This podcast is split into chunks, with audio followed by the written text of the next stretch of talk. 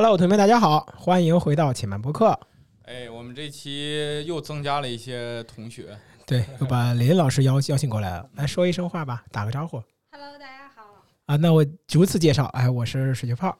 然后我是迪兰，我是胡博。胡博。好的，我们今天要聊的话题呢是关于关于什么？分着来介绍啊，一人一句的感觉。关关于这个咋咋定义？是关于贵人还是是是这个？我我我可以说叫职场社交，或者偏向于向上社交，就向上管理之类的这种词。对，对，我们继吹了两期水了以后，我们决定教点真东西。教点这个干货。对对对，呃，首先我先给大家定义一下什么叫向上社交啊，这个其实是很多同学都不擅长的，但是在我们一生中都经常会去接接触到，比如说，呃，小时候你如何跟父母交流。呃，长大了以后不是呃成年呃未成年的时候怎么跟老师交流，然后成年毕业以后怎么跟你的职场领导交流等等的这些方面老了以后怎么跟我的孙子交流？啊，对对对对，向上社交，对对对对对对对，这个我想问一下大家都有什么样的感受，对吧？嗯，你这是指的哪一方面的感受？就是有什么经验之类的，就是其实我我们先说这个话题啊，我先把这个话题咱们先定个调，就是为什么我们说向上社交很重要？就是你们你们觉得在职场中，呃，我我听过一个词啊，特别有意思，他这么说的，说其实呃，我们我们努力并不能解决什么问题，我们说努力会带来了幸运，努力会带来成功，那其实努力并不会解决什么问题，绝大多数的努力是为了让那些更有财富、更有地位、更有资源的人看见你努力，以至于他把资源倾斜给你。而他对你的哪怕一点点的资源倾斜，这件事情太重要了。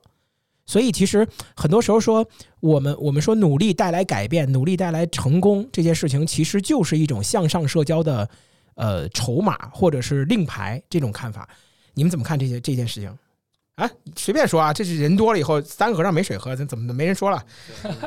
我在等对方说话。对对对，大家都在说。其实，其实我觉得就是，嗯，向上管理其实是它不应该是作为不努力的，就是努力的一个反义词。其实向上管理更多的是我认我我我反而会认为，就是向上管理是想去更好的去完成自己的一个目标，想要去完成自己想完成的一些事情，这样子一个事情。我我觉得，我觉得，我觉得还是先不要用这个向上管理这个词，因为向上管理其实是一个，呃，就是有现点有点像 PUA 文学。你知道哎，对对对，就是现在的 那个呃，互联网上的一个搞笑类的这种词汇，它其实呃用来说的就是我们我们叫上上面管我们下边，但下边能够圈养上面，其实一种类似于互联网反话一样那种感觉。那其实不，我觉得不存在向上管理，但是我们就是向上社交吧。我们说职场中会存在向上评级以及向下社交三种。其实这个事儿，我觉得嗯就是，如果大家听听听播客的听众都是在职场人中，对这个词儿应该就很有感悟。因为在工作中，你做多少努力，如果老板看不到的话，都是白做。啊，对对对，尤其我最近在做的项目，就是很多事儿就是特别的脏活累活，有些事儿呢，其实没有必要那么大张旗鼓。大张旗鼓、大声吆喝的原因，就是因为要让老板知道你在忙活这事儿。你们老板知道你这期播客吗？哎，不知道，那尽可能说，尽可能说，对对。然后你这边林林老师一直想说话，你得插嘴，我们哦一般都是我我。知道咱们一般做分享会的时候，咱们这个调性比较野，对吧？泡泡基本上就是，呃，临时前一天这个主题才能定下来。我记着我明明在群里面看的，这个一周之前定下主题，怎么今天上来就直接改了呢？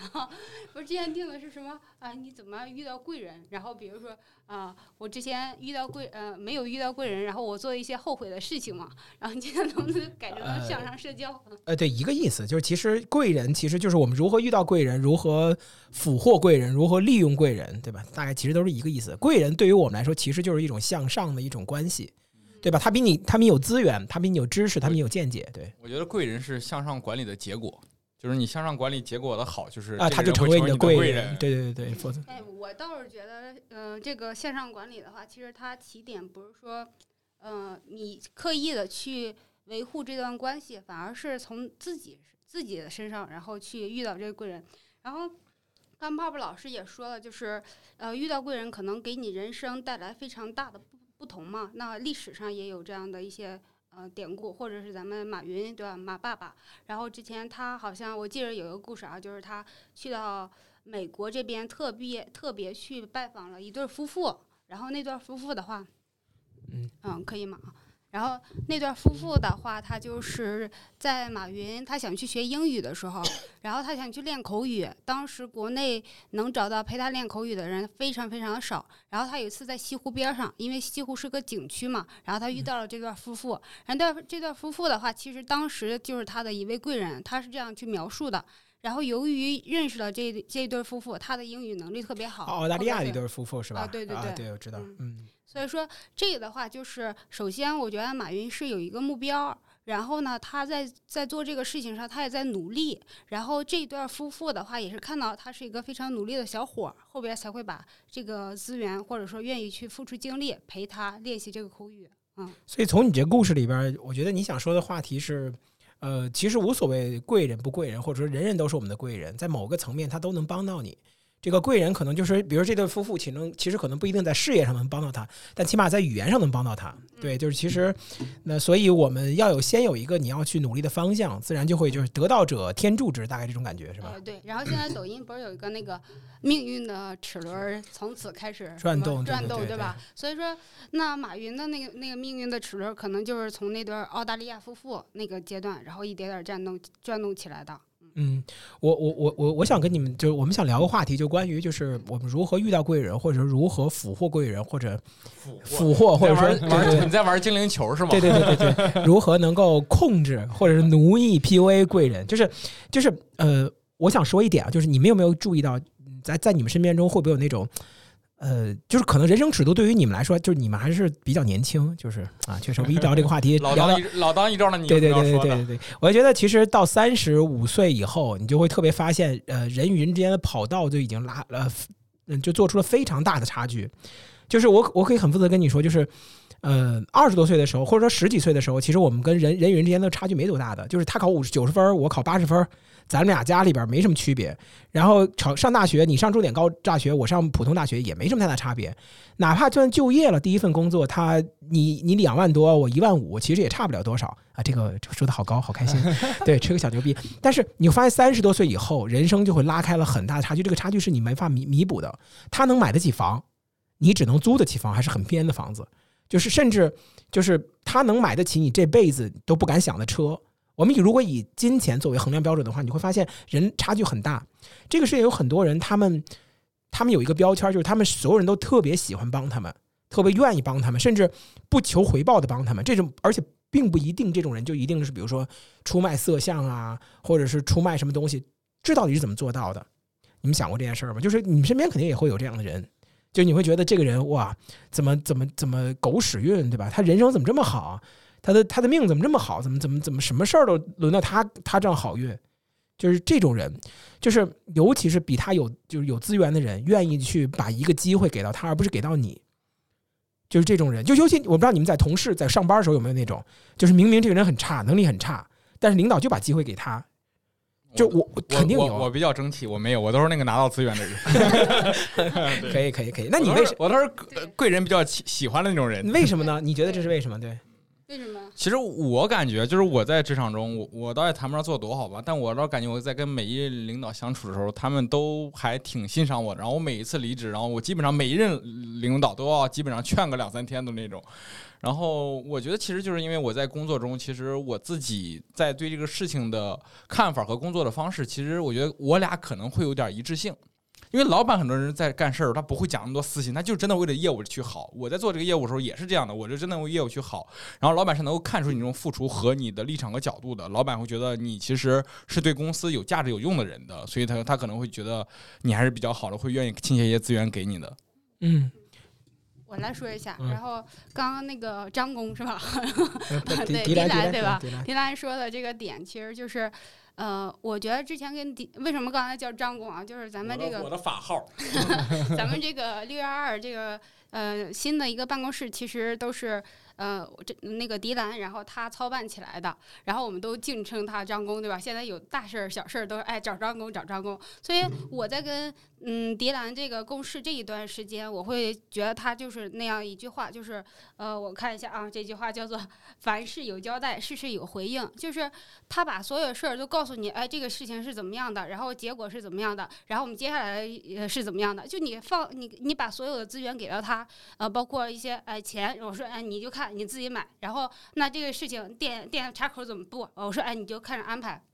然后就很放心，你觉得哎，这个事儿就是给他，你就不用操心了。所以我觉得这个就是，呃，工作里边他的领导应该也会有这样类似的体验。然后另外呢，就是为什么贵人愿意把一些资源倾注给某些人？其实我觉得人与人之间还是价值的交换。那迪兰这个给我的价值就是，哎，省时省力。我觉得这个就是，哪怕说我多掏一点钱，我觉得我都都愿意啊，这样一个情况。对，其实说着我跟个包工头一样。对对对对对对，对，其实胡波怎么看这件事？包括你在职场中有没有那种就是左右逢源，或者说很有很多人帮忙的这种人？然后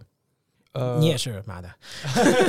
对对对，就是一开始就是刚刚刚开始，我我差不多也上班有十九年十年了吧，嗯就刚刚开始上班的时候，其实这些是不太懂的，就就就感觉就是上班是混一天就得了，什么职场里就是出门大家就互相不要再认识了，对。但是后来，但是后来的话，就是随着一点一点这个这个。就是就相当于是在公司里边工作时间久了，然后所负责的东西呢也越来越重了之后，会有这么一点点感受。对，尤其是就是前一两家公司的时候，嗯对，就是很多的身边的这个，就是因为我会接触到了很多，就是呃，会比我年长，或者说就是比我比我这个官职吧，然后比较高的一些一些一些管理层，对，接触了以后会发现，其实呃。更多的还是能平时私下可以和他们有更多的一些接触，就是我我看到的很多的都是，比如说像中午吃饭，或者说平时周末有一次聚会，嗯。然后其实组内的其他人是不愿意去跟领导一块儿吃饭的，嗯。对，但是我会去愿意去主动的和他接近啊，然后一块儿约他呀，然后该喝酒喝酒啊这种，嗯，对对对，这个其实是然后反映当个人看，对对对，就是但就是大家就是朋友，然后最后会反映出来的，其实就是会在真实的，就是真正的工作当中，然后呃，他我们之间也会，他会帮我一些，然后并且私下呢也会跟我说一些悄悄话呀，类似于这种，对，对，其实我我我觉得对于你们来说，就在今天讲这个话题的时候，说实话，呃呃，我应该算是个比较失败的失败者。就是对于你们来说，这些东西应该都做的还好，起码向上社交，比如说咱们的关系来说，那我我至于你们就是更有资源那个，我可能就是更上那个，而你们是更下那个。所以你可以从贵人的角度来。对对对对，不是不是不是。首先我我我为什么就不能参与进去呢？就首先我其实会有很多贵人相持，但是其实我我我我嗨，我我曾经跟迪兰细数过我贵人相持那些故事，但是特别傻逼，我跟你们说，就是你没法想象。对对对，确实所以咱今天主题确实当年都当年都不懂嘛，确实我我当年其实很多贵人相持，但是当时就是我我我无数次举那个例子，那我每次举这个例子，大家以为是在开玩笑，但是真的是那种情况，就是当年曾经有贵人对吧，半夜三更叫不是在在在从后门出去敲了我脑壳三下，从后门出去，然后我我并不像孙悟空那样知道人家凌晨三点来这儿学，而是说你干嘛打我？站在马路口骂了三天衔接，对对，骂了三天衔接，就是我，嗯，我觉得，我觉得首先第一件事情就是，呃，我我我我，你们可能真的没有我这种感觉，但是我我特别明确的感觉就是，确实是，呃，我有一天当了领导或者当创了业，自己当了公司了以后，我突然有一天顿悟了好多东西，那种那种冲击力是前所未有的冲击。我举个特别特别简单的例子，我举个特别简单的例子，就是。呃，你知道，领导会有的时候，他会有一些负面情绪，比你们任何一个人的负面情绪还要大。就这种负面情绪，就是凭什么我干？就这句话其实不应该领导说出来的，因为我们我们会认为这是你的公司，当然你干了，但其实不是这样的。就是这个公司，其实在领导的心中从来都没有觉得它是他的公司，他从来都觉得这是大家的公司，但是只有你会，只有只有他的员工会认为这是他的公司。而事实上，其实他分的钱跟大家分的钱是一样，因为公司只有走到最后一步那一天，比如说上市，比如说敲钟，才会领导赚出额外的多一部分钱。但是往往公司百分之九十九点九九九九九都上不了市，所以大多数他跟你一样也是挣挣的一部分工资，甚至有可能比你工资还要低，因为他要支付一部分成本。所以他特别不服，就是我为什么要干完我的事情，还要帮你干你的事情，而你会觉得这是应该的，这是特别特别冲击的一件事情而且。而且老板还承担风险，对对 对，就是这件事情是一个特别，就是你知道这种感觉像什么吗？就像是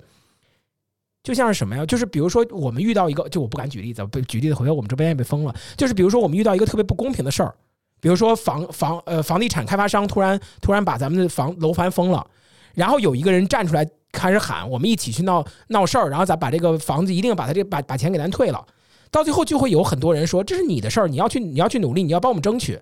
但是争取完了，我们一起占便宜。但你怎么今天争取两天你不争取了？你知道领导那种感觉，就是啊啊，这不是咱们大家的事儿吗？我我我一起为大家争取房楼盘的房利，楼楼盘烂尾了，大家一起争取。我一个工头，你为什么不这样想？所以这是我当当了负责人以后的第一件事情的感觉。我就去你们的，不行，我把你们都开了，我自己赚小生意，其实我能赚的挺好的。就是我就觉得大家一起问干点什么事儿，可能干得更大，然后能看到更有意思的环境，可能更好。但是你在下边是完全不理解这种感觉的。你你当打工者，你是永远不理解他怎么会这么想。对，但是你当了那一天了以后，你会发现，哇哇，你们你们怎么做不好你们自己那摊事儿？我就是我觉得啊，我我觉得就每个领导都爱说这句话，但是他们真心这么想，就是如果有十个我，这事儿早成了，你知道吗？就就你知道，就是我我跟你说这句话挺挺那个的，但是你只要创业，你只要创业，你就理解我这句话是什么话，就是有十个我，这事儿早成了，什么事儿都是这样，就特神奇，这是我。最大的冲击，可能从贵人那个角度来说，嗯，最大的问题就在于主人翁是谁，这个故事的主角谁。我们每次在读书的时候，他都有个主人翁的画面，但是每个人都是人生的主人翁，所以你很难去切换这个主人翁视角，就你很难把他当成主人翁去看，或者说把公司当成主主要的故事去说这个公司的成长衰败。你从来都在想我，我不过就是过客，所以这个挺挺难的。嗯，所以其实我就是说，其实就是有的人就是你，比如说公司里面领导，你会觉得很愤慨，就是他给另外一个人很多资源，然后这个领导就成了另外一个人的贵人，而领导就慢慢成为了你的敌人。这个原因就是因为其实大家对待工作的看法其实不一样，就导致于那每个人都有私心嘛，没有私心是不可能的。领导肯定还是愿意倾斜于站在自己那边的人。对我们这个话题讲的歪了一些，就我曾经在直播里边讲过这么一句话题，就是你说为什么乾隆？他会那么重用这个和珅，为什么？就是我们在读无数次读这个史实的时候，我们都痛骂说这个，其实乾隆不是什么昏君啊，就是都痛骂这种皇上旁边有就有这种奸臣，有这种佞臣，可以背黑锅呀。其实不光是背黑锅，我觉得也是和珅能够解决问题，就是所有的前前，就是就是他把一个事交给和珅，和珅能用，就是哪怕牺牲自己名声的代价也好，帮乾隆把这个问题解决掉。就是有很多事儿，其实就是刚才说接背黑锅也好，其实这只是一种解决事情的方式。我觉得不全是，我觉得是胡波刚才说那句话，因为和珅把乾隆当人，就是所有的大臣把他当的是一个君。君是应该刻板，是一个神，是一个形象，是一个符号在那边。说句脏点的话，他是不能拉屎的，明白吗？他就是我们经常说一个美女啊，是个美女，这美女长这么漂亮，哎呀，还还拉屎，真不好。一句话你就能把她拉入凡间。就是我我这句话说的恶心一点，但是其实就是这个意思。抖音里边见过很多这样啊，小妹小小姐姐的背好好看，拔个火罐吧，一句话就能把她拉到凡间。哇，你这个腿这么长，不蹬三轮可惜了。都是这句话，就是乾隆是不能拔火罐的。他是不能拉屎，他是不能蹬三轮的，因为这件事情会把他拉到凡间。所以所有的忠臣，他们在想这个人的时候，都在想的是：我靠，这个今天你应该怎么去把持朝纲？你应该多么严谨举手？你要成天下人，天下人为先，你应该做个什么样的好形象？而和珅会去想，皇上想女人了吧？对我给你找一个妞啊！就是就是乾隆会会把会会把这个和珅当做一个就是当做一个台阶儿。对他起码是起码。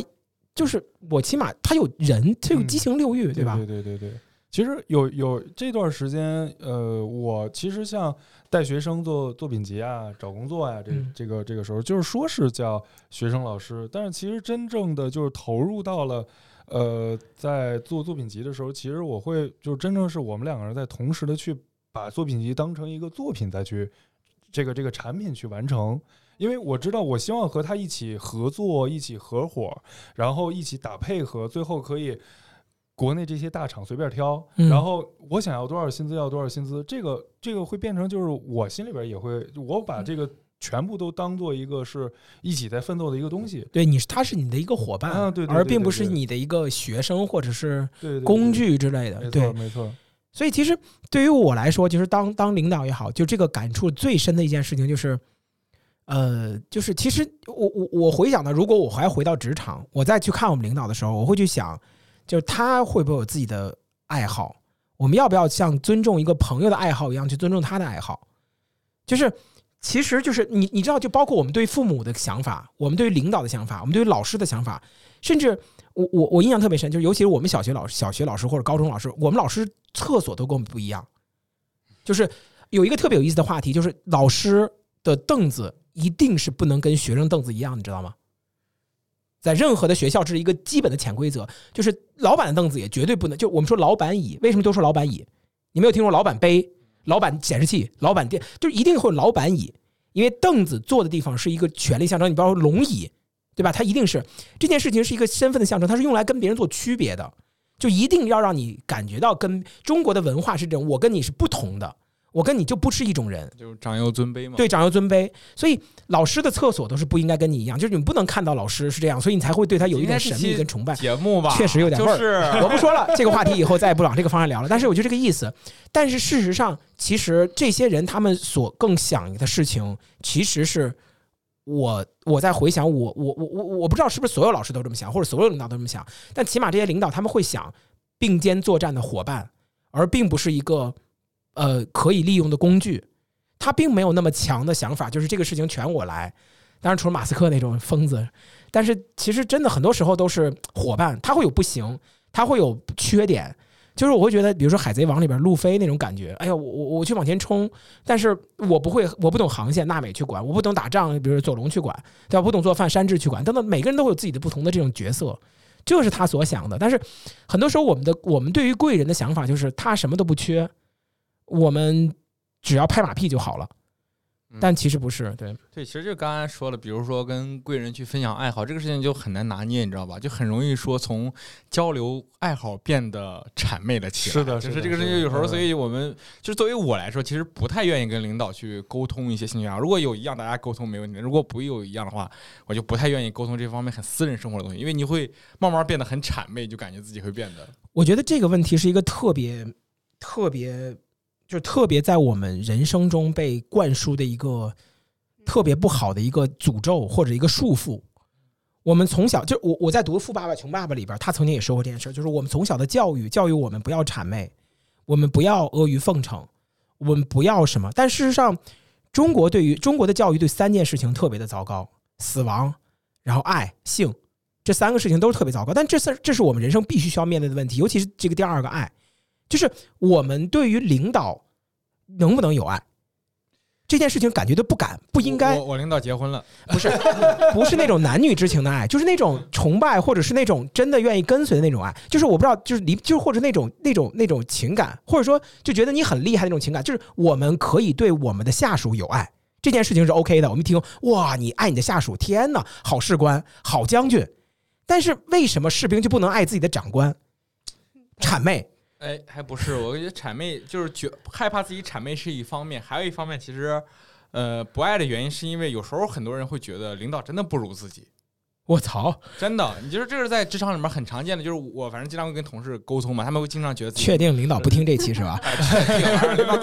啊，我把回我这朋友圈屏蔽了。反正就是，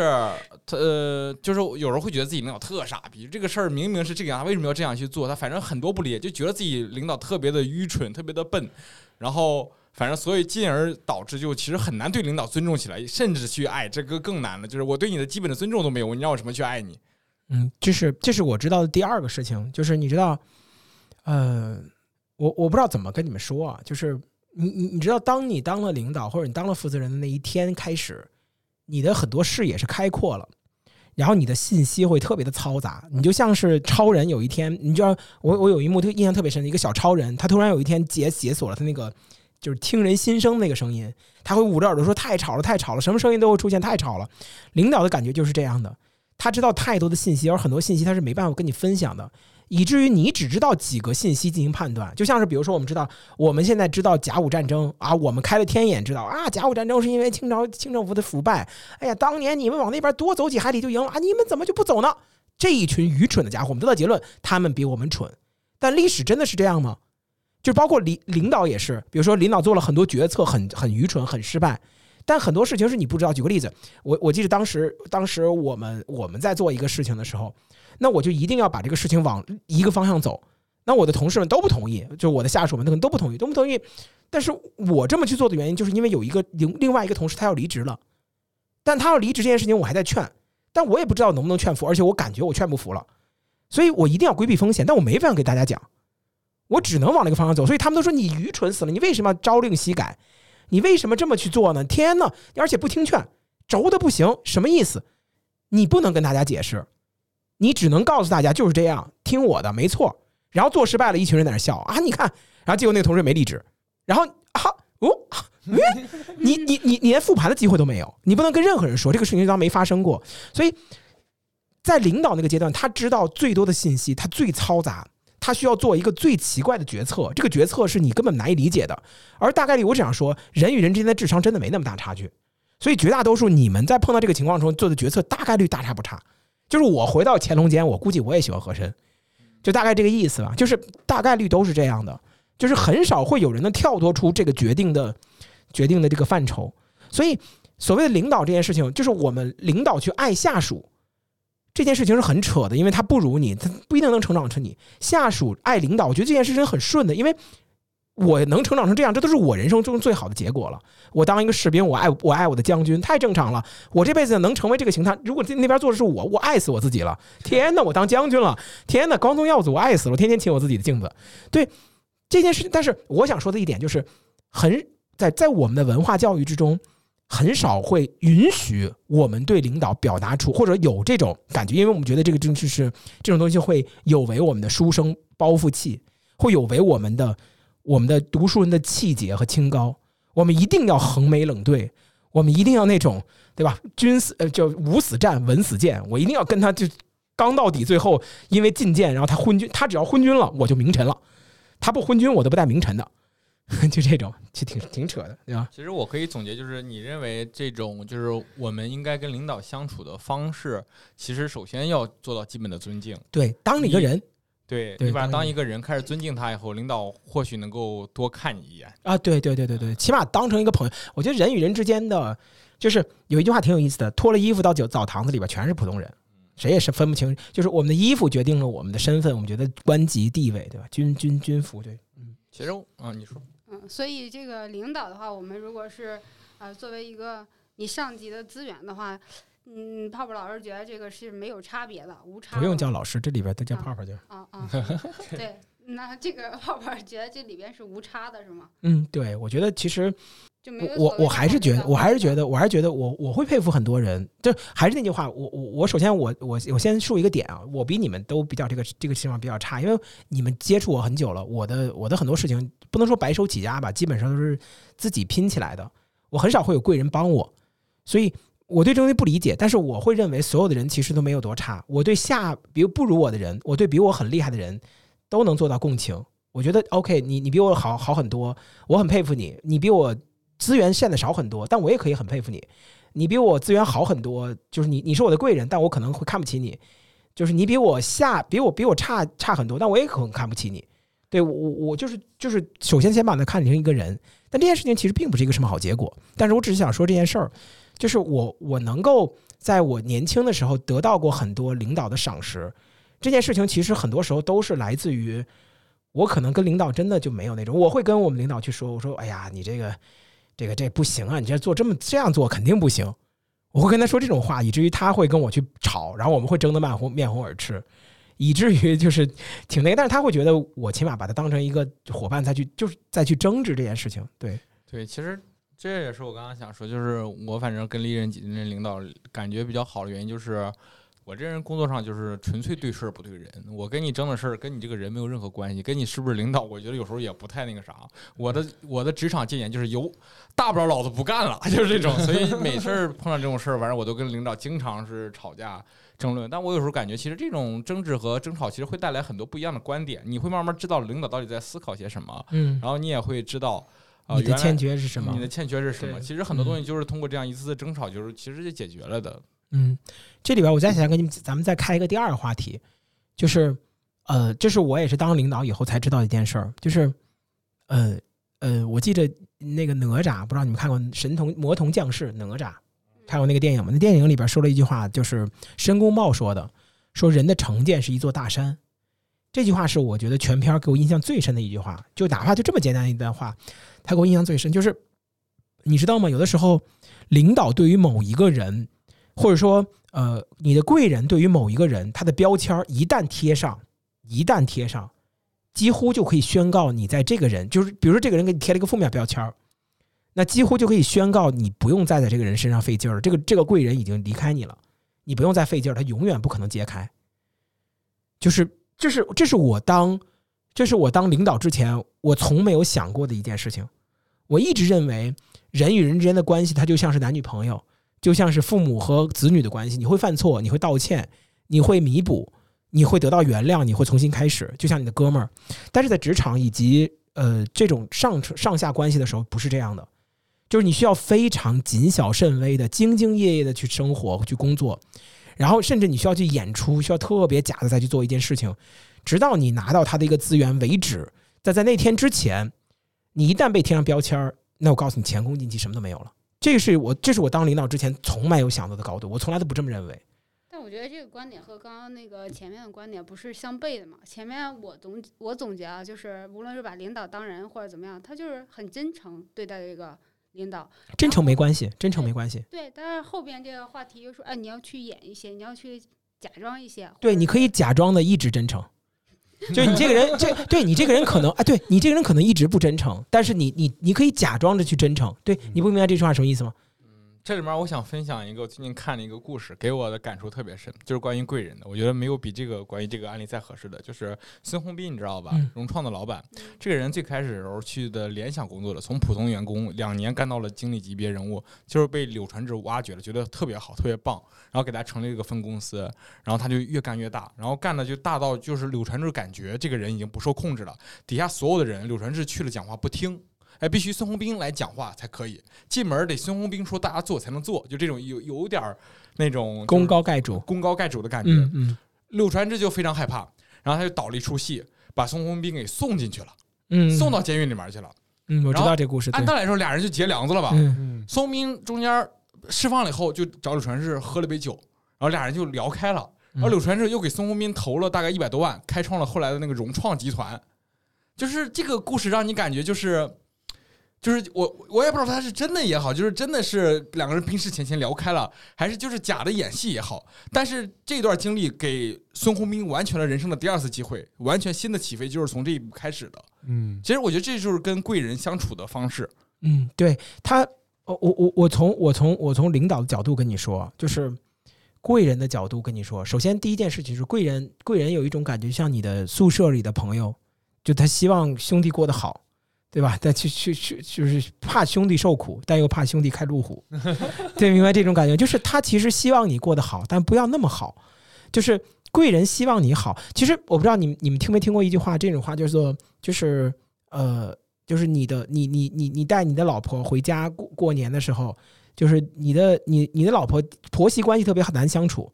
就是她特你需要你老婆有眼里有活儿，但又不能太有活儿，就是你比如说什么活儿都他干，那那你妈就不开心了，她就婆媳关系就不好，她就觉得哎呀你在抢占我的地位，你在边缘化我，你你什么都你干了，那我干什么？对她就会这种感觉，就是她希望你要勤快，但又不希望你太勤快。所以这个领导呢，他希望你有能力，但又不希望你太有能力。对这个度非常的难，而且我想跟你讲一下，就这个事情，我我我我我跟你说，就其实比如说，在我我在带了很多人，包括你看我在给一些人资源的时候，其实很多人说我这人特别偏心眼儿，就是从这个观点来说，我好像首先先说我不是什么贵人，但是我跟向下关系处的很多，我会跟你们说一下我的视角，就是我在给别人在做一件事情的时候，其实呃这不是我有意策划的，但是在我心中会设计很多个事情，然后以至于我去了解这个人到底他是什么样的人，到底他是靠谱还是不靠谱。这个人一旦被我贴上靠谱的标签儿，他是可以随时被贴上，哎，现在他又不靠谱了，他这个状态不靠谱，这几年不靠谱。但是，一旦这个人被我贴上不靠谱的标签儿，他是永远不会再再有一个标签说现在靠谱，这个阶段这个阶段的靠谱不会，就这个人 OK waste 了，就全全不要了，就他没有任何的价值，就是我快点把他抛弃，他快点走吧。就只有这样的，就是但是在测验的这个过程中，其实很多时候这种测验甚至都不是，甚至都不是我设计好的，而是我会有一次突然之间我就感觉到它不靠谱了。这种感觉，我我曾经在这么说的时候，呃，我记得我一次在一次在做直播，然后很多人就说：“哇，那也太不要脸了，这太不公平了！你给我测验可以，你起码要通知我这是在测试，然后你你也怎么样？你怎么能二十四小时无间断测试呢？”但是我想说的一点就是，我想跟你们聊一件这个事，就是你未来以后你们都会有资源，你们都会有资源给到其他各种各样的人，但是。我再说一遍啊，我不是什么有资源的人，我只是想跟你们分享这个点。这个说完了好像很 很装逼，我我就在这很期待的眼神，对不对对对对，我以为要发钱了呢。对对对对对。不是你为什么两次否定你自己？对对，我不好意思，就说完了以后，直播间的人回头说：“好家伙，这是多么大大老板在这吹这个牛逼呢？”我只是想跟你们讲这个这这个例子啊，就是大概是这样，就是比如说，呃，如果你真的有一天有资源的话，我告诉你们，就是你们先去回想一件事情，就是有资源的那个贵人和没资源的那个人，谁是弱势群体？有资源的贵人，对，他是弱势群体。这个我不知道，你中国你不知道，中国老一辈儿有一个有一个事情，就是我如果想教一个徒弟，这个徒弟的前几年跟我学本事，比如学手艺，都不许穿裤子的。就为什么学京剧不允许穿裤子？为什么？有黑料在。对，有黑料。然后这个人，这个人没羞没臊，尊严压在我这儿了。对，尊严压在我这儿，你在我这儿根本就不是个人。你根本就不是一个有尊严的人，你根本就是一个，然后替我挑柴担水，照顾家人，给我给我给我爷爷给给我爸洗脚，什么端茶倒水，手艺别别谈，什么都没有，什么也不教，你就给我干活，就干活，学徒，这叫学徒几年？你你们看过那个什么，就是那个小野二郎，那个那个那个寿司之神，前几年你知道他们去那个学寿司，他们干什么吗？拧毛巾。就只拧毛巾，就是他需要把那个热的那个毛巾擦桌子，然后把寿司摆上去，然后就把那毛巾涮好了拧。这玩意儿跟拧毛巾跟握寿司简直就完全没有任何关系。宫崎骏的那些徒弟进去以后，先擦桌子、收收拾屋、收拾屋子，这就特别符合我们中国那种。他为什么要这么干？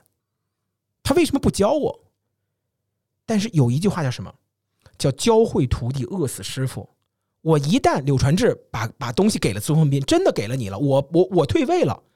我真的退位了，我是没办法翻盘。你是更年轻的，你是更生力的，你是更有资源的。狂飙看过吧？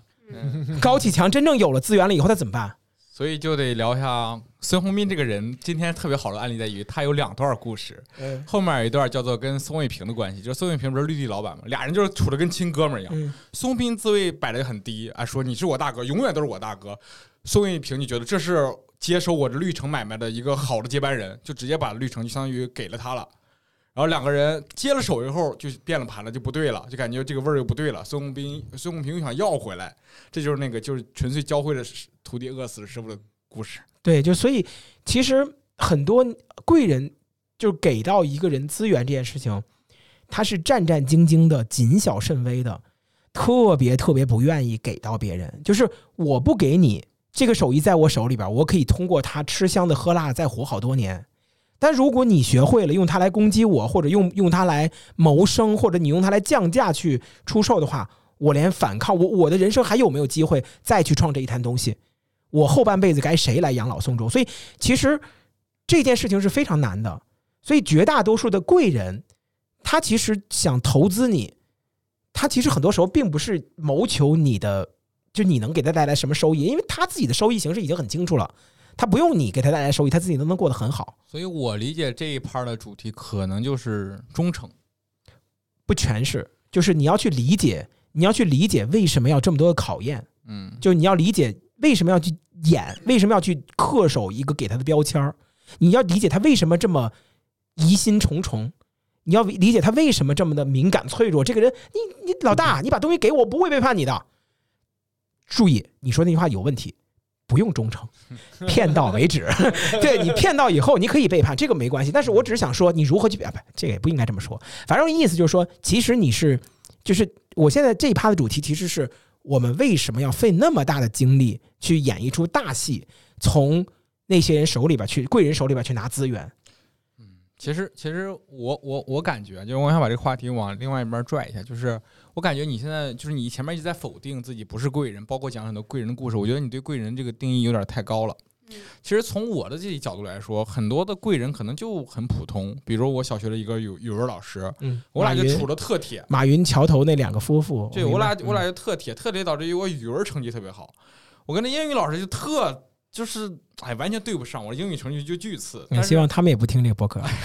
肯定不听这个博客。但是那个语文老师给我带来了很多的视野上的见证，包括我后来很爱去阅读，很很多表达能力都是那个语文老师学的。其实我觉得他就是我生命中的一个贵人，嗯虽然他是个很普通的一个人民教师，但我觉得这就是我的一个贵人。嗯，对，在回想的时候，我我我我还想在，我想在这个里边再给你们再多说一个，再多说一个点啊，就是说，呃，就是关于我们到最后在职场里边，比如说我们如何去，比如说你看你个语文老师，就是我们如何去包装自己。我觉得，呃，我小时候语文老师特别喜欢我，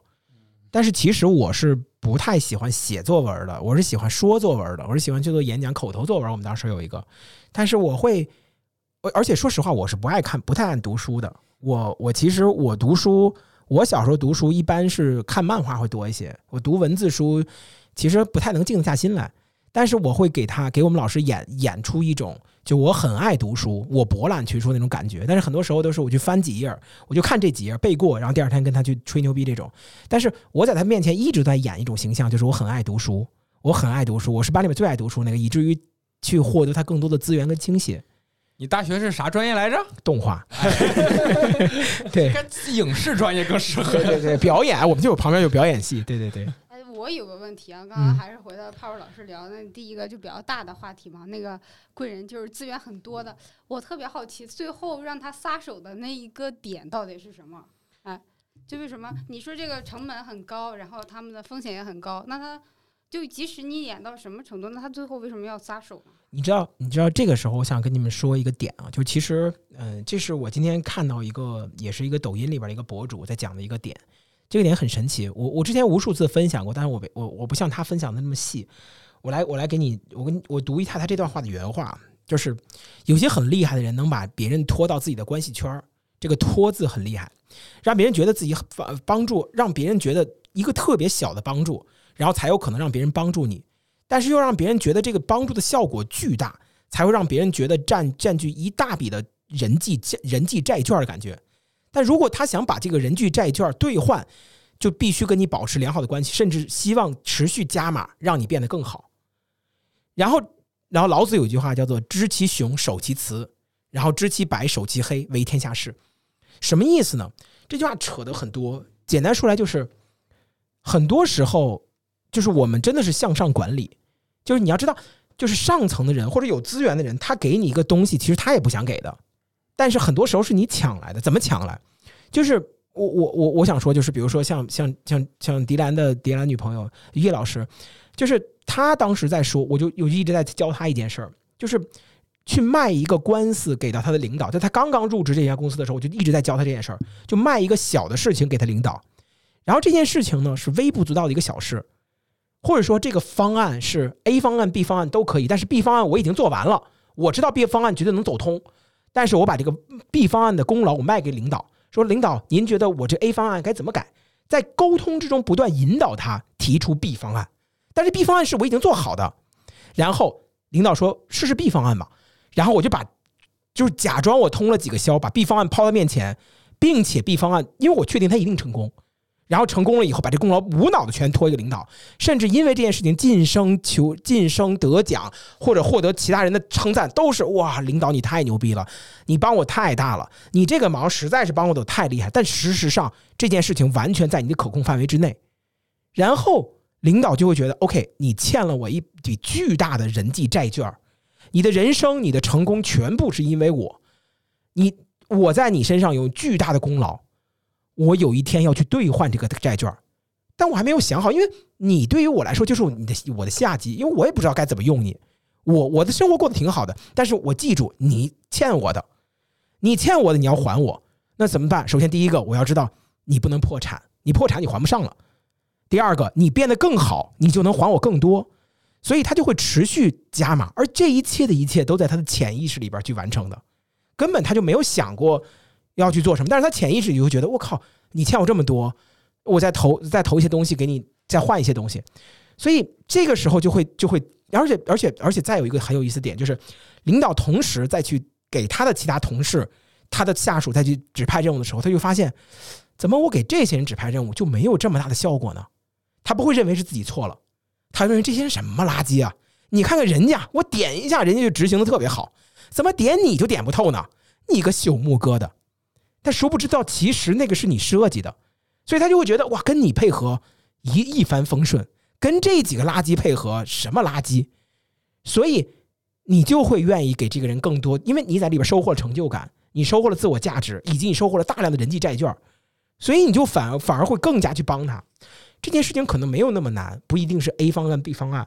但是很多时候就是一个小小的矛头。小小的，甚至是你经过调研发现领导很擅长的，他独家擅长的某一个东西，你把它夸大作用，你就可以去捕获它。我有很多人其实也是如此，就是哇，怎么，就是我不知道胡博胡博老师会有那种感觉，就是你教一个学生哇，就是尤其那种一教就点透了，我就特别喜欢跟他聊。对，我就哎呦，今天你又怎么样了呢？对对，后来你又怎么样了呢？迪兰之前也教过，什么感觉？对，确实就是有一种我真牛逼的感觉。对对对，而且特别喜欢聊。其实冷静一下想，他做这玩意儿我也做不出来，我也不知道我怎么教出来的，就那种感觉。对，但是就会特别想跟他聊，而且特别关心他后来怎么样了。我记得你教那个 B 站那个女孩儿，对不对？天天的对哇，对，然后哇，人家人生又好，混的又好。我跟你讲，那真的是个。我后来发现他这个性格就是这样，他就是很很多人去愿意帮他。对，然后他就他会给你一种感觉，就是哇，我真的为他做了很多心，付出了很多心血。他的职场领导怎么交流，职场同事怎么交流，都得用我。他欠我好多呀。他现在还白嫖我着呢，没事老让我给他看简历，虽然天天看不带改的，但我还是愿意帮他看。对，但是就是你就会觉得，就是所以你们当过老师的人一定会知道一件事情，就是其实老师最关心的那个学生，上层关系最关心那个人，其实并不是班里边。区长的父亲的，呃，区长的儿子，也不是那，就不是班里边最有权有势那个，也不是班里边学习最好那个，甚至不是班里边给你送礼最多那个，而是班里边最需要你的那个，就是你投入最多精力的那个，然后你就还想投入精力，因为你觉得他欠你的，就是别人送你礼的那个人，反而会你会觉得，哎呀，我管管这个是不是就把礼差不多还回去了。嗯，我最我正好有个事情想请教呀，因为最近也在做一些项目，其实是一个就最近的一个案例，就是我跟另外一个同事吧，相当于就是我们两个人，相当于我们几个人吧，同时在做这个项目。然后项目呢，呃，我在项目上算主导性的角色，然后一直在做，但我这人做事风格都是。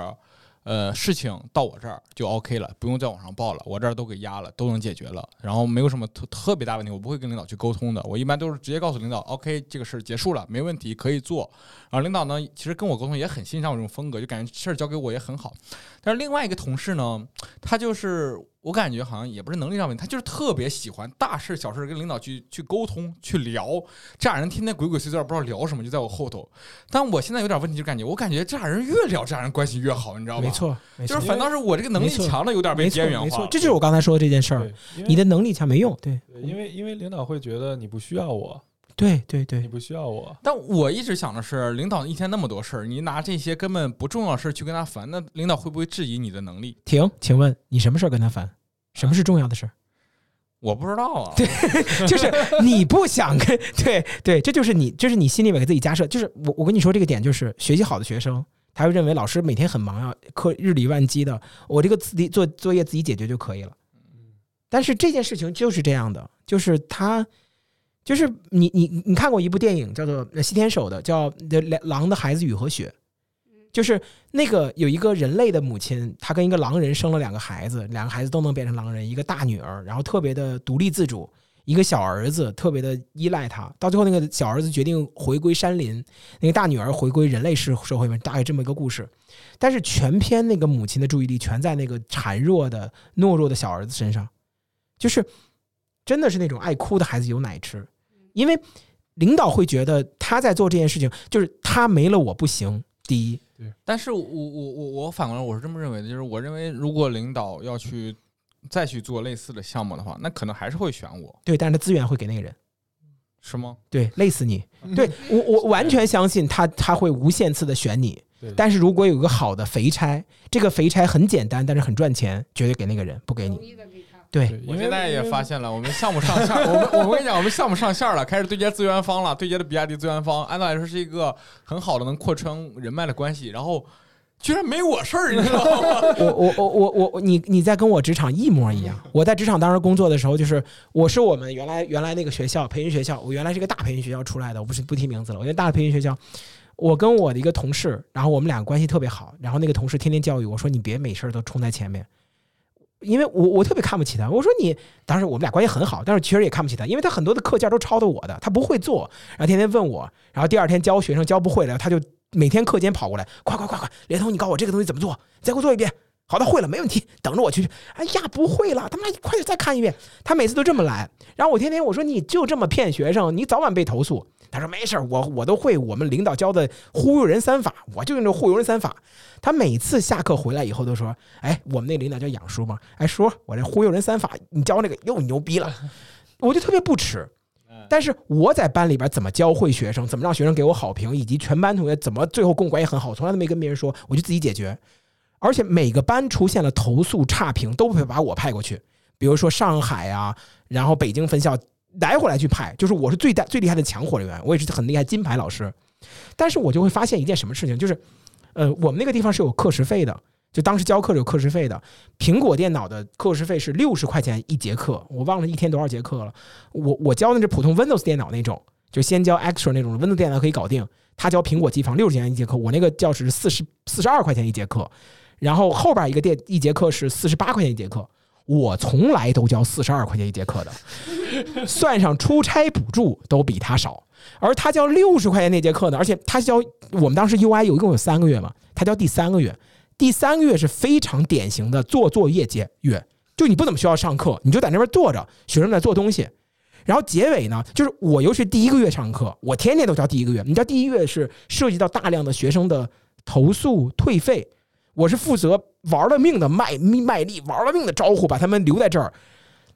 然后我才能拿到一个还不错的评分。而他只需要在最后一节课，三个月相处已经结束了。这三个月的时间，我们朝夕相处，这是什么？敢披星戴月。同学们的关系再看看，这可能以后再别东再别再别东西，我们以后再也见不到了。想这人是谁呀？就错班了？不是不是，然后然后大家就会想着同学的情谊，就会觉得感情很深，你知道，就以后再就离开这个教室了。但是希望大家都记住，老师永远是你们坚实的后盾。哇，底下哭一片。那最后有一个不情之请，需要同学们给我打一个分。我靠，青春无价！你要打分，青春无价，就是你知道这个肥差永，就是而且你知道，甚至。我见了，我也见了一些学生们的私下群，比如叫泡泡老师的进军什么这啊，很多很多名字。他的他的他的那个私私人群叫幺零二，幺零二是那个苹果教室。他为什么叫幺零二？他从来都叫幺零。我这辈子唯一的一次到苹果教室上课，是因为当时他闹肚子肠胃炎。那个月我有幸，哇，这课这么好，原来还有这么好带、这么高钱的课，大空调。苹果电脑、苹果手，因为我而且他教苹果电苹果教室，所有的优，所有的每次新的 iPad、苹果手机，他的手他自己的私人手机都是我们教学机，都是最新的机子，所以你就明显能感觉到，他就是那种什么都不会的，什么都请教领导。但是我我特别好像，我我不太明白，但你作为领导应该能给我一些指点迷津，就是那你就不怕这种，就是像你这种能力强的人，最后因为感觉得到了不公平、不公正的待遇，然后就离开了团队，那对团队不是一种损失，对你个人不是一种损失吗？听我说，这是一个认真听、认真听，我靠，拍拍手说重点了，这是这是我这是我特别不明白的一件事，但是我到领导了以后才知道，就是你当领导了以后，你最能想，就是如果你看到一个实力很强的人。我们从下层的人的想法是，领导应该加码留住这个人，而领导的想法是，人是留不住的，我应该找一个跟他差不多的强的人来规避风险。对，这是两种完全不一样思考方式。其实就跟刚才那个柳传志和那个谁的孙宏斌，对对对对，那个故事是一样的，就是不受控。就是你你你在我这儿，我我反而会觉得你不需要我。对你对于我，就是你在我这儿，就是你只是把我当做了一个跳板。嗯，你早晚有一天会走，就是我何必要在你这儿浪费时间？我我后来也跟公司同事最近也在聊这方面，因为最近确实收了很多冤枉气，就是感觉自己很努力、很付出，在做很多事儿，但是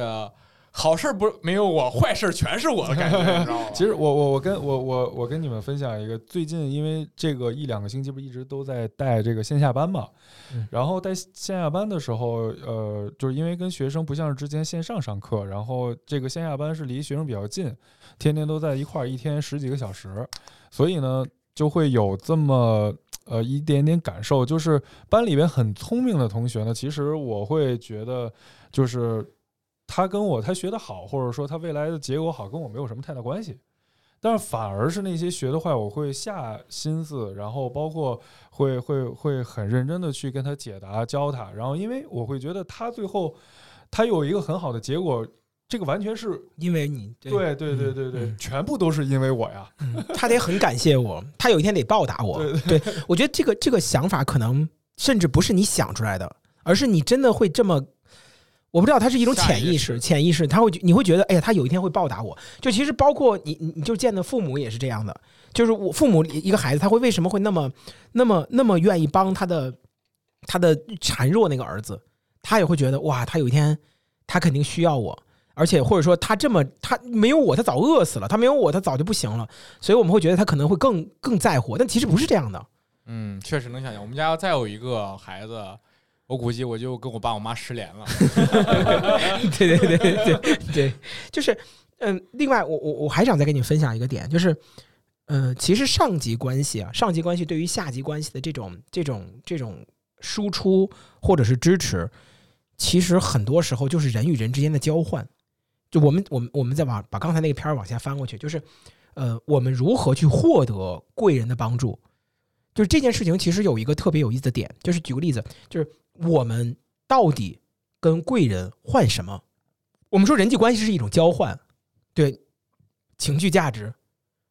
陪伴、钱，你肯定换不了钱，对吧换钱的呀，零零钱换整钱是吗？投资人啊那种的，投资人，嗯，你找他先借点钱，然后为了让他能赚更多的钱。对，类似吧。其实你知道那个谁说到那个谁，就是步步高那老大叫什么？步步高那个那个那个那个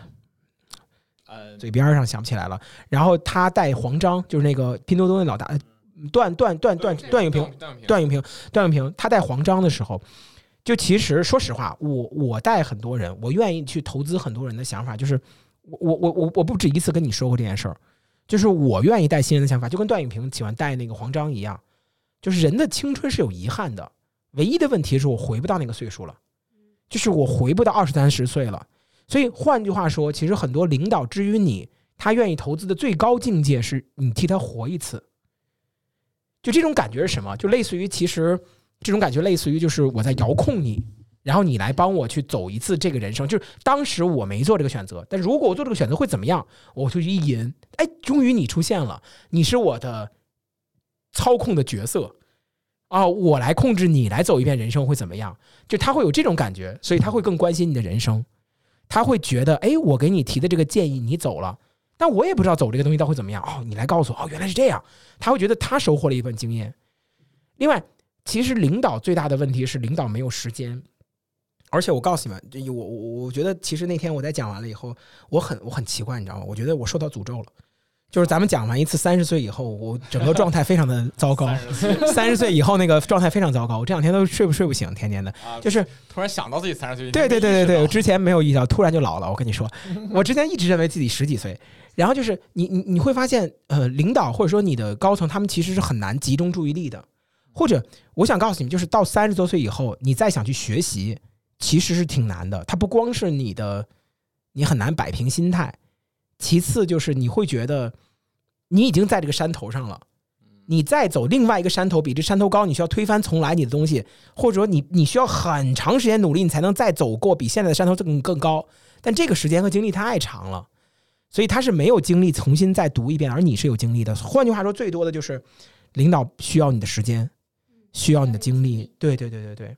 所以，如果你要想跟领导交换的话，请务必找一些自己能够有独到时间的地方，或者说是去做那些脏活、累活、整理的活、学习的活、汤心雷的活。嗯其实我我现在有有明白一个问题，其实我之前就一直想问来着，就是我刚刚说了嘛，开头说，我觉得我在公司里面还挺招领导喜欢的，因为我走，因为我好几次我印象很深刻，我基本每一次走，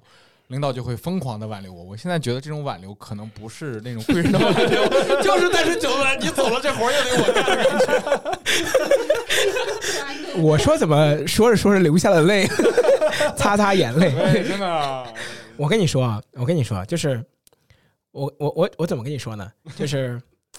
咱俩在这方面其实很像。我我我我我在很年轻的时候，我也一直认为。不过说实话，就是嗯，首先咱俩很像，其次就是我也是个吸引贵人的体质。我是有很多贵人曾经帮过我，事实上，呃，确实帮过。就是按你说的，他不一定给资源，而且给资源的贵人也帮到我。只是当年会因为太强势的我，去你的，我才不要这些资源呢，我自己就牛逼。对，但是还有很多人，他们的经验影响到我。但是说实话，我们真的是贵人帮助吗？可能没有没有像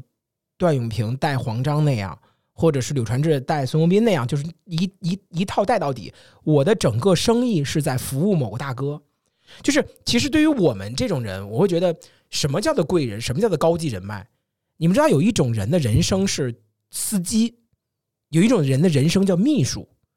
但这种人的人生其实并不糟糕的。有很多我我现在不敢举例子，因为我脑子里边知道这个人，这个不敢举，举完肯定又被封了。就是有一个人，他其实有有几个人我都知道的，原来是当司机的某某领导司机，后来走出来了；某某领导的秘书，后来走出来也成为一方霸主，一方高人。一方霸主，对对，真的是霸主。我不跟你赶紧给你举这个例子，举这个例子疯了。但是但是就是真的是也是一方高人，但是他就是在这个人身边耳濡目染，当一个伴读书童。嗯那那都已经无敌了，就是伴读书童，我就是跟你就照顾你起居的，我就是你的警卫兵，但是我学到了东西，我是你最亲近的人，然后我得到了你的帮助，最后起飞了。我最近那个贴身太监嘛，什么？呃，我我我我最近看那个就是呃俞敏洪的那个，我曾走在崩溃的边缘。其实像呃新东方，其实其实是现在很多互联网公司里边，就是包括。呃，知名的这种国内的大公司里边，呃，员工出来创业成功的唯一的一个一个一家公司，而且是很多很多成批量出来，而且像俞敏洪，他其实有很多的，他有两个司机，全都是。跟了俞敏洪一段时间，然后回家创业，创业的很成功。对对对对啊！这哎呀，我靠，俞敏哇，对啊，这我怎么没举俞敏洪例子？我现在脑子全是脑子想的全是禁书。罗永浩也是啊！啊，对对对对对对，谢谢谢谢哇，谢谢你把这个东西转到了正轨上，确实。但是我想说的就是一点，就是这种，就是可能这个人在领导身边，他并不是作为一个伙伴，而真的是作为一个跟班和配角儿。但这件事情不是我们这种人可以做到的，就是他，就是我，我还说那句话，就什么叫知其雄，守其雌，就是我知道雄，我是一个雄才，但是我去扮演雌性，因为雌性是能够跟雄性待时间最长的，就知其雄，守守其雌。然后这个这个其实就是很很这句话是老子的《道德经》的话，则为为天下溪，溪是一个足字边一个溪，但其实溪流的意思就是所有资源都会汇聚你。就是我们能够，就是如何能够，他这句话说的挺恶心的，如何能够跟一群，就是能俘获一群雄狮，对吧？你当一只雌狮，但这句话这句话挺扯。但是事实上，真的，你希望得到各种人的资源，但其实你扮演的是弱势的人。比如说，在中国历史上特别厉害那个刘邦，他有一句话说什么“平天下”，什么“上马打仗我不如谁”，治理四方我不如谁，就他用了很多种说法。他其实在知其雄，守其雌。他是个非常守其词的人，但他难道不雄吗？他都已经雄到一定程度，他已经哇一方帝王，到最后你看他的雷无风雷手段，直接把所有那名臣全杀掉。哎，没也不是那样，但是就是说这个事儿嘛，就他怎么能做成这样的，就很厉害。这种人是上上之人才，他是超级多贵人相持。嗯，我我我我我印象很深刻的一件事，我刚大学毕业的时候，然后我那会儿。我进了一家很小的公司，那家公司大概就几个人吧。最开始，我跟老板相当于我们俩一几个月时间把那公司做得很大。然后，但中间有段时间，我记得有次老板去吃饭，然后带着我去吃，认识了很多人。然后，其中场面上有一个人，就是反正我觉得当时他非常装逼，他讲了很多东西，在那儿一直在炫耀东西。然后我出来以后，我就跟老板说，我觉得这个人好烦啊。老板说，对他确实有些烦，但其实。这是他想获取别人注意力的一种方式，就是他不表现的自己很张扬，可能就没有人会注意到他了。所以，其实我觉得有时候我们在职场中也是这样的，就包括我也是，我也想去这么努力的表现自己。其实我觉得可能是能够得到别人的认可，进而得到贵人的帮助。这其实是我觉得这是在我逻辑自洽的一个的结果。你觉得这是一种自信，还是一种自 就是这肯定是一种不自信，对，就是一种严重是一种不自信。对对对，这其实是这是我们性格。哎，我我觉得这一点，我觉得我特别能理解你什么感觉，什么样感觉，就是我们从小是一种，我我说我们啊，我觉得我们从小是一种当呃差学生，我们是被老师孤立或者排挤的这么一个孩子起来的，所以我们如果能得到领导的重视，我们希望他说的都都是对的，我们希望他不要变心。但这件事情需我们就会需要逐渐的表表现自己，而其实很多时候我们也会觉得这样很累。这个是这个是我我的感受，而且很但是有很多人他们是很自信的，他们就像豹子一样潜伏在那个地方，无数次的手机词，就是我我就装弱势，但是我一击出击，一次干的特别的牛逼，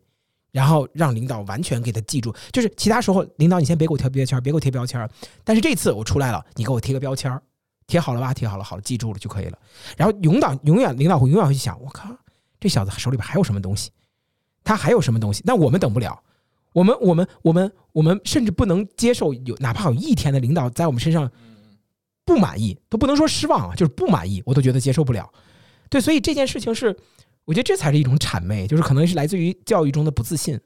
就是从小我们在跟领导或者老师接触的时候都会如此。我必须拿出最完美的状态来应对。对对对对对对，而且不允许暴露出我任何一面的脆弱或者是不好的一面。你看到的我都是最完美的我。对对对对，这个其实会特别的累，就其实特别，这才是一种谄媚，而且是骨子里的谄媚，就是 真的是我我会觉得我会觉得是这种，但是我们我们还会觉得我不能关心他的私人生活，但是那个是谄媚，对对对对，就很很那个，我我我特别理解，我也是这样的，就是我们的领导，呃，就是我会觉得，就是我我我我我能力特别强，但是我们领导让我在酒桌上，就是跟他坐一桌去给他敬酒，我可能就不好意思，就会这种感觉。对我我我前一任领导，然后他属于一个超级大的一个电影迷，他看过电影非常多。然后你也知道我特别喜欢电影，嗯所以有时候我们开会就是我俩呃一 v 一的会，然后我结束我就会跟他聊一些电影。其实我真的奔着分享的态度去聊的。但是聊到一些细节的时候，就比如说就某一部电影产生争执的时候，那我肯定是要妥协一下的。这时候就感觉 完了，这钱不挣也罢。我告诉你，教父就是天下第一。但但肯定肯定你得软着来，就是这个电影确实也不错哟，对对对。然后他他特别讨厌韩国电影，但我其实对韩国电影我觉得就是五五开吧，有一部好，也有一部分确实很不错。他最喜欢哪部电影？哎呦，这真忘了，教父，教父绝对是，不知道就是教父不。可能是教父，她这个女的不可能是不不教父。不不不，这不知道默认就是教父了。这确实是。她看的电影太冷了，站位站位服，教父教父教父，谢谢。对，所以其实就是我我，所以一一旦就上升到一一定的这种私人领域，就是即使大家兴趣爱好一样，我现在也不太愿意沟通，感觉自己就很谄媚。嗯，你还因为到那个阶段的时候，肯定得演一演。对对对，嗯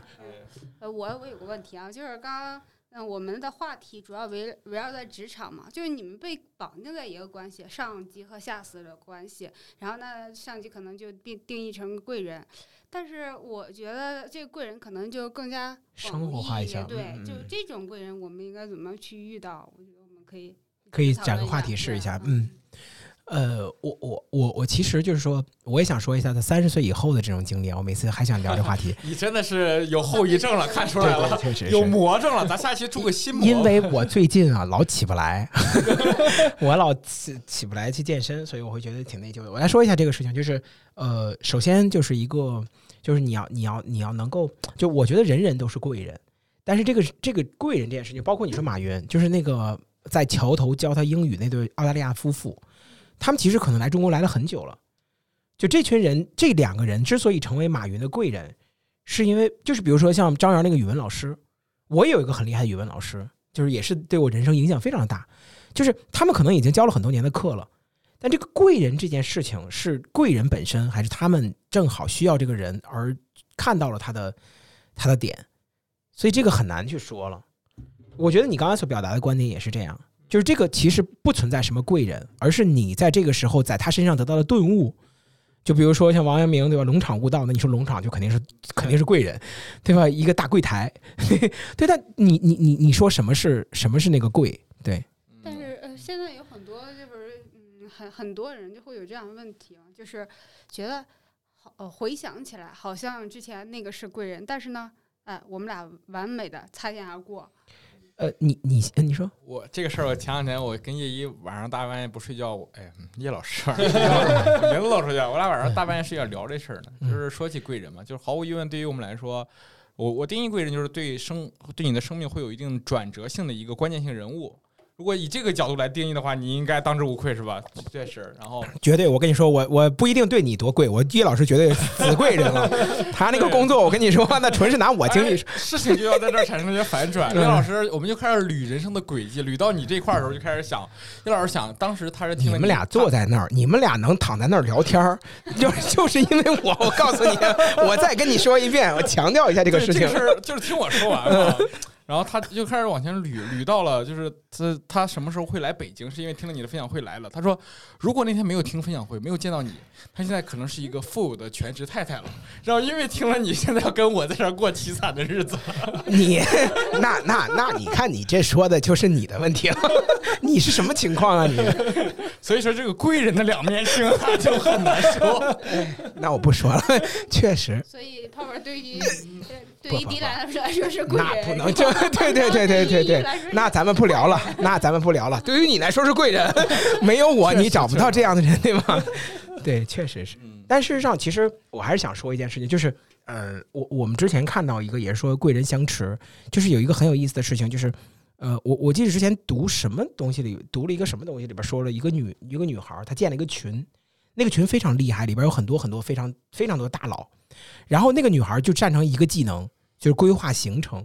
你给我定个五天的，呃，你要去哪儿，我给你把这个行程做的特别好，他就会这一个技能。然后 N 多国内一线的顶级的 CEO 都会在他群里边跟他聊天，包括你说刘畊宏，那他的贵人周杰伦，哇，他一个人真的周杰伦把他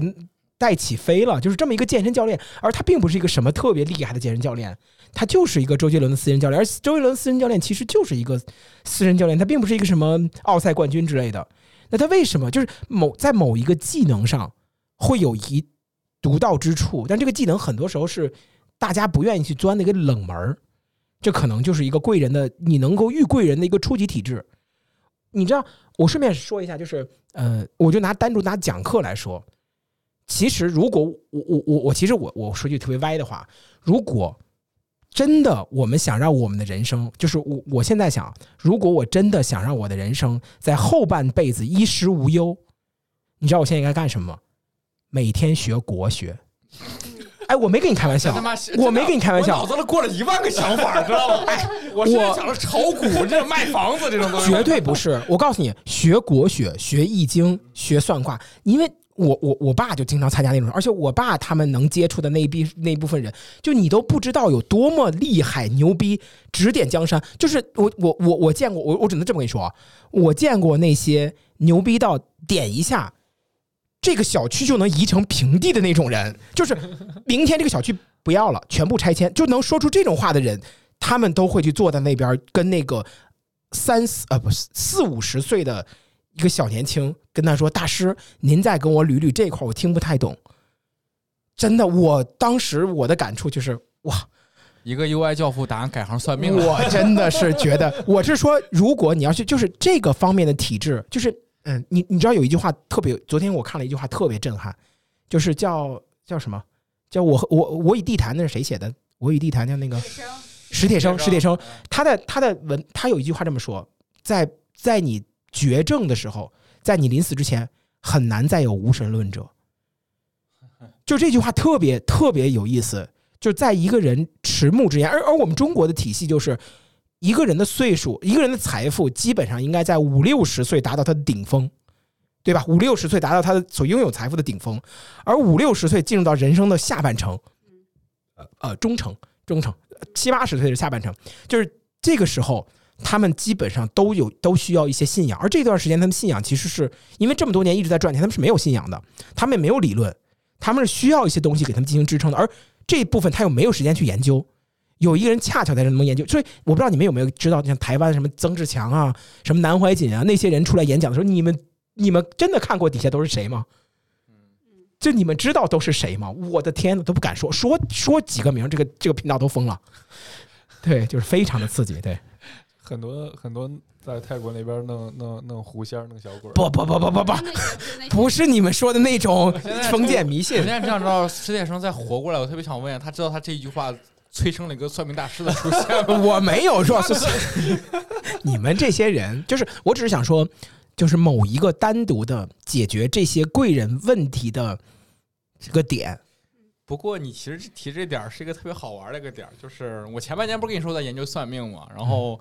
我还特别奇怪的在公司，真研究了，我真研究了，我你这个人说我，然后你研究，对，我是我我我跟你不一样，我是真学啊，真的，我是真学啊，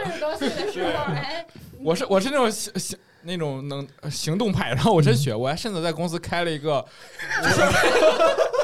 分享会，然后组织分享会的那个 HR 说这是公司有史以来分享会到场人数最多的一个人，你知道吗？然后他们还跟我说你可以讲算命，我讲了八字嘛，他说你可以讲算命，但不能讲的太迷信，你知道吧？所以就还是搂着说，但是讲完以后。就是公司出现了很多中高层人，偷偷的开始找我加微信，然后让我看命，什么给孩子起名乱七八糟的。其实我不会，我真的刚入门。听我说，听我说，就是我想跟你说，这是其实获贵人的一个非常听我说，这是一个歪路。但是这是一个我我们认为这是一个交换，这是我我真的不知道今天为什么把我这个底牌，我以及我未来人生的后半辈子要做的事情给暴露出来了。但是让你们听我说，就是包括包括你看，你刚刚说这件事儿，其实你知道很多健身教练他们的会员都是藏龙卧虎，各种高层高管，呃，就是这件事情，它是一个可以跟人互补，他没有什么文化，但他们很多会被抬起来。包括你说算命这件事情，其实他有很多的学员是藏龙卧虎，但他他不去，没有人去研究。顺便包括包括医生，某个医生他的几个病人藏龙卧虎，小学老小师班主任，他的很多学生的父母藏龙卧虎。还有奢侈品的柜姐，对对，就是这些事情是我们甚至所不耻的，就是我这叫什么？真的是那句话：知其雄，守其雌。你做的是补充以及跟人配合的雌性行业。我想起了我之前的一个健身教练，就是后来有一段的练，我那个健身教练有段时间就我去锻炼，他早上起来每天九点准时打开手机开始看股票。我说你天天有时间研究这玩意儿吗？他说哎你不懂，我有一个学员是个大姐，这个大姐是专门研究炒股的，我跟她已经挣了快小十万多了。我说这么多吗？对，然后快快快，对对，现在这个大姐就是她的，虽然就是呃不怎么来，但是他的金牌会员，只要来，你说要几点来，我全给你推开，你一定要对来，我伺候好其。实其实你知道，健身教练是一个非常慈的行业，因为他是帮别人变好，它是一种服务性行业。比如算命，算命是一个非常慈的行业，他是他是去帮别人走顺人生。所以真的是那句话，就是你去听那个那个那老子那句话，就知其雄，守其雌，则天为天下器。就是我们去遇贵人这件事情，一定要会一个可以跟别人产生协作的技能。就是当老师、当班主任，就是一个非常典型的服务性行业。但是往前冲的这个当老板，那你就是知其雄，知其雌，守其雄了。对对，就是你纯雄，是吧？雄的不行，对，就很神奇。所以就是像你刚才说那句话很有意思，就是在公司里边分享算命、分享国学、分享风水、分享这件事情，其实你不知道大家会很需要，但其实大家真的需要，但是没人去做这个事情，甚至他们也不知道该找谁去做这个事情，就很有意思。对。我也不知道这玩意儿能分享。对对，所以其实这是我这是我想说的，就是但是我们从小都被教育去做那个主角儿，我们要会的那个技能是最沙龙的那个技能。都想当科学家。对，没有人当奶妈。我从我从头再再接着说下那个分享会，分享会最大的失败的在于是我真的想教他们学会算命，知道吗？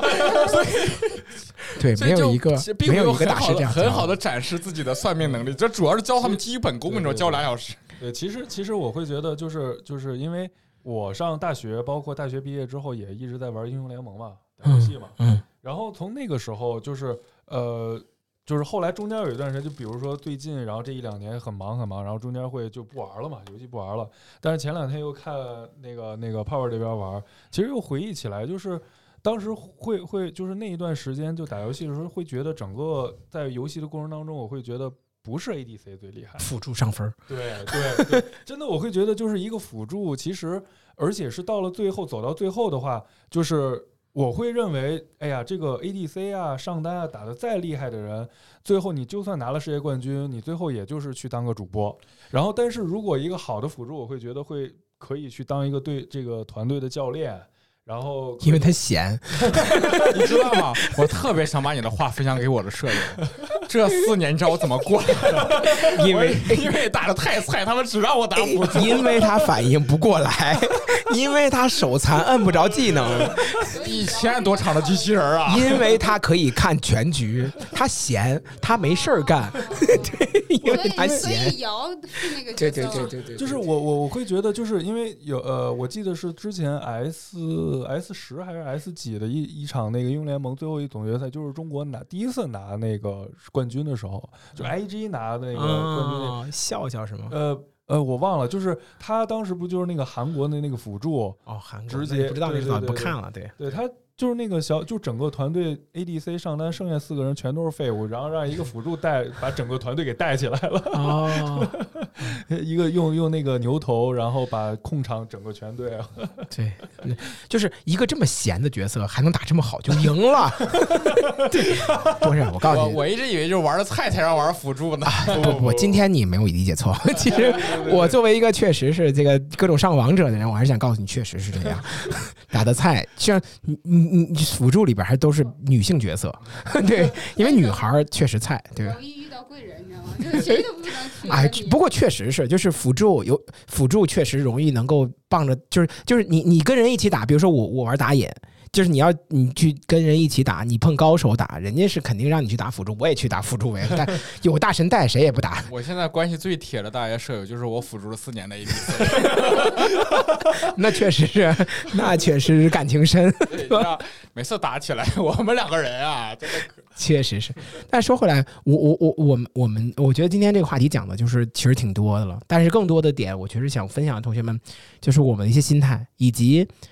呃，现在其实我我我我我们话题，我觉得还想可以再来一期，就是比如说我们已经俘获了贵人，我们该如何去利用它，再往上再维系这么厚黑吗？对，再去维系。哎，我我跟你们稍微分享一个小点。今天我听了一个演讲，很有意思，你知道吗？他说，呃，就是你知道贵人，就是包括我我们不谈贵人嘛，谈领导。就你知道领导有的时候判断人标准非常的细节。举个例子，比如开会的时候，你你你闷头记笔记，闷头记笔记是不行的，你一定要记一会儿笔记，给领导几个眼神儿肯定，你一定要跟他目光对接，要点头。这个一定要去做。如果你不这么做，领导会觉得你在玩手机，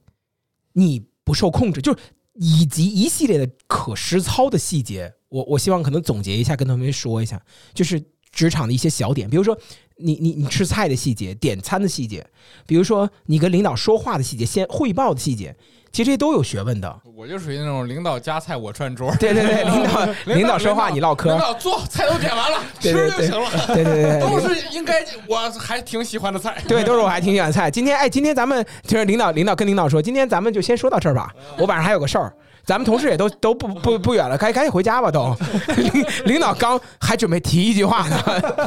对，可以，领导不用不愁你费心，最后你把账结了就可以了。我觉得咱们可以就是这样嘛。听众们如果觉得这个非常有必要加，然后可以在我们留言区里留言。然后我觉得这个也挺有必要的，因为最近也是接触了一些零零后的小孩嘛，就感觉哎，好像零零后整顿职场这句话是极极其愚蠢的。就是我顺便想说一句话，就是你知道，你知道这个世界，我我我最后想跟他们说两句话，就是你知道，凡是谈到零零后整顿职场的那些孩子，都是巨愚蠢、巨傻的。你知道，你知道这个是这个世界里边有我我在刚刚上班的时候就会碰到这样，职场中有一些特别坏的老油条，他会跟你说什么？他会跟你说，你这件事情遇到了不公，领导这样是在整你，他不对，你去挑事儿去挑，对你去跟领导去要，我支持你。他这样做的不对，这同事怎么能这么做？但是你会觉得这老大哥简直太，哇，这个太仗义了，说的太对了，排解我的忧难。然后我你会去跟他沟通，你会把心里愁事都跟他说。你你会喝酒的时候，他会特别疏导劝你，但是他其实是把你当炮灰使，由你来整顿职场，然后你被开掉了以后，他拿着公司里的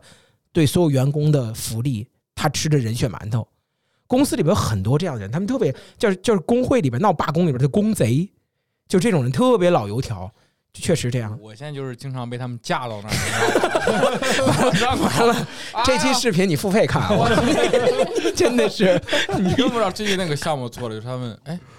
你你你你你上啊！你这事儿得你管啊！你不管谁管啊？对你得管，而且你管特别好，他要跟你说，对，就是哎，这事儿没了你可不行。对，没你不行。对 这句话，其实我告诉你，很多话，这句话能嫁人，网上架着。你知道？你知道？今天我在听一个听一个话，我我在今天健身回来的路上，我跟胡博还在聊，我听到一个一个人在讲，他在我我专门看了一个职场社交这件事情，教你如何向上社交，如何平级社交。那个那个视频特别好，教你向上社交、平级社交和向下社交。到最后，他说了这么一句话：说讲完向上社交，讲了一大堆的方式；讲了平级社交，讲了一堆方式；讲向下社交，呃，我不建议你向下社交，就是对，如无必要，我不建议你向下社交。就这句话，他说，嗯，向下社交只会收获你的虚荣感。就是我我我我突然之间才惊奇的发现，其实这么多年我在练小号，其实是很对我的事业其实没有什么太大帮助，只是觉得一个一个的新号，我的账号并没有什么提高。确实是，主要喜欢新建账号的快乐。对对对，虐菜的快乐，对，再打一遍初级本的快乐。对对对，嗯，好，那么今天我们就先说到这儿。今天时间也确实很长了，对，讲了挺长时间了。好，那我们本期节目就到这里。然后有需要后期内容再更新内容，可以大家在评论区去留言。然后我们就到这里，拜拜，拜拜。